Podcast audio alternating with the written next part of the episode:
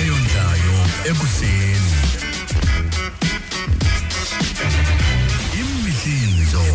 Kwibreakfast eyondlayo ekuseni. Emadoda kwaphinde kwaphuma esinye isilumkiso kudala ke silumkiswa kwe oh, kwele minyaka edlule ukuthi kwagwetywa ngedate ethile kangoba kukho kukho iwebsite esenabalandeli abawelileyo phaa kwi-500 000 ngentsukwana nje ezimbalwa.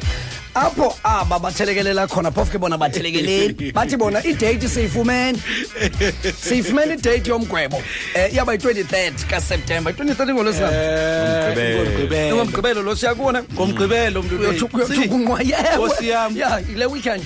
Ya, nge-23 kuthiwa kuyagwetywa. Ngokutsho kwale website. Kangoba bade bayibethelele bayibambelelise kulaa nto abathi ivela phaa kwi-revelations 12 loo nto leyo. Apho kuthiwa khona kwawuvela inenekazi linxibe ingubo elilanga. Kutsho ke phofu apha ndiyazi mqeqeshi ngowayichanayo ngowayichanayo kodwa ke kuthiwa iku-revelations 12 idate yona babayifumene phi na? Andiyazi. Kodwa ke bathi yi-23 kaseptemba 2017 bayakusukela mgubu nantsi ndiyenzeka bezimbabwe icase ivuliwe ile ndoda igama lakhe mfana ngushepard mandiri Yes. ubambisa inkosikazi yakhe uevasive mavumba walapha ezimbabwe. Um kuyavakala into yoba inkosikazi iye yacela ubona ifowuni baye ngathi yakrokha khona into thela imali uyophendula ifowuni phandle. Thela imali xa uyongena etoilet ungena nefowuni yacela ifowuni inkosikazi yathi indoda unotsha wathi mfazi uzawubona. Walayita iketile phaya mfazi yahlala la chep saba le phone? Saba le phone yala la chep notsha Wagala ngamanzi ndiyakwasaba le phone? Amgala ngamanzi watsha lo mfo. Usindile ke ngethamsanqa kodwa icase iyaqhuba. Akho nto iyaw- akho nto iyawuphandwa ngamapolisa apha icacile ngefowuni kanti ingxaki? Ingxaki le nto le fowuni mqeqeshi. Ekabani no ingxaki yale nto le fowuni yandikhumbuza yandikhumbuza nto phofu ndikhumbula into ezimbini kama ndicela uba ne-double dose kasakza namhlanje? Man. Saki man. Osaksa. kule ndaba yongabikho kwebhasi neeteksi namhlanje. Kwela kapa phofu ziiteksi ezingekhoyo ekapa.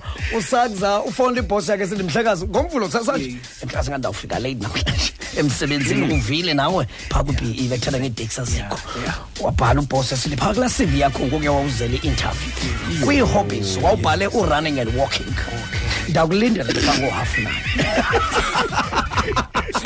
Ndiyakuxolela wena uyabulate ayinomsebenzi leyo. zange ndithi no zange ndithi ndibaleka ukwenza wama ndibheke emsebenzini. Ndandingathethi loo nto leyo kaloku but wawushe kaloku ihobby yakho ubaleka nohamba. Sakubona ke phaa ngo-half nine. Hayi ndiyenza xa ndinesipetayo kwakule ndaba yala manzi indikhumbuza enye into. Le ngwenya ipeyile igqetyelwe endlini umkakwayo kusasa ngolwesihlanu.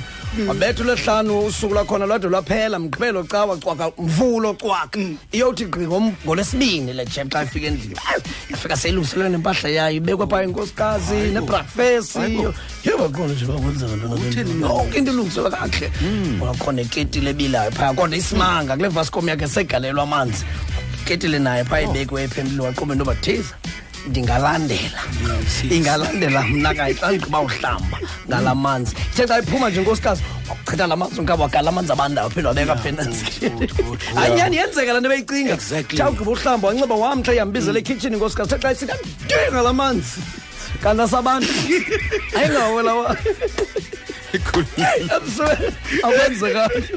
emsebeni akwenzekanga seyisulubuza benje asitsho thina ematshaweni asitsho thina ematshaweni benje